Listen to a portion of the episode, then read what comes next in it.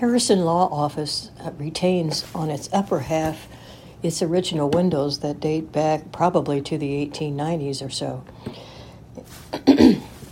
it was uh, its earliest business, as far as we know, was the Foster and Sullivan hardware store stoves, nails, implements, tin, that sort of thing. But at, at, at some point, I'm not sure of, I would guess in the 1920s or so, uh, the record newspaper moved from its spot near the current Wayne County Press office and moved down to this building and uh, stayed there for uh, until 1961 when it was uh, bought out by the press. The main floor here was for the reporters and the business uh, end of, of the uh, record newspaper.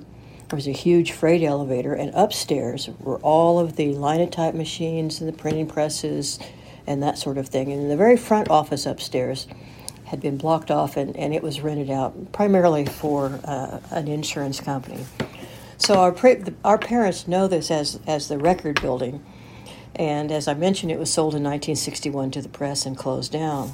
For a period of time after that, it was uh, some shops were in there. I think a Mode O'Day clothing shop, maybe Cato's was in there for a time. But it was Joe Harrison who went into his own uh, private practice in this spot and uh, uh, really remodeled it into the uh, to the building that you see, see now, which are a series of offices on the main floor. The upstairs actually still has uh, some of the uh, print machinery left over. It's it's not used for anything in particular but storage. Currently, Joe's son David Harrison has for some time had his own private law practice in the building but it does go back a very long time. It goes from hardware up through law.